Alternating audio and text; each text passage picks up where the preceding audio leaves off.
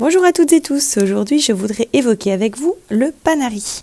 Il s'agit d'une infection du pourtour de l'ongle, du doigt ou des orteils, à la faveur d'une effraction cutanée, ça peut être une petite piqûre, une griffure, une morsure, ou le plus souvent chez les personnes qui se rongent les ongles ou qui s'arrachent des petites peaux autour des ongles.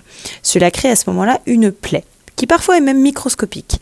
Cette plaie permet la pénétration des germes sous la peau, et dans cette région, l'espace étant cloisonné, l'infection évolue alors très rapidement. La guérison peut survenir spontanément, mais parfois l'infection s'aggrave et une poche de pus se forme sous la région infectée. C'est ce que l'on appelle le stade de collection purulente.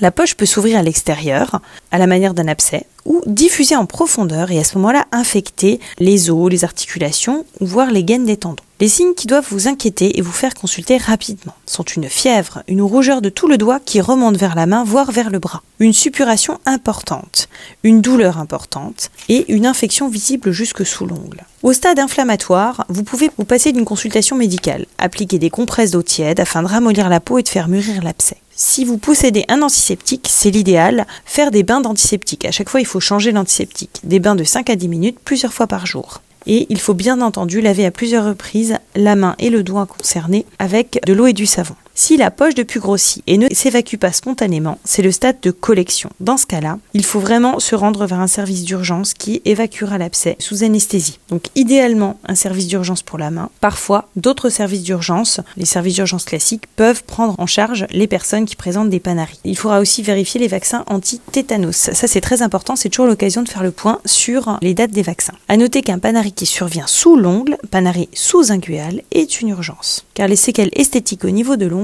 peuvent être importantes. Pour éviter le problème, couper et limer les ongles, garder une hygiène vraiment importante au niveau des mains, éviter de se mordiller ou de s'arracher les petites peaux autour des doigts et désinfecter toute plaie, même minime. Très bonne journée à tous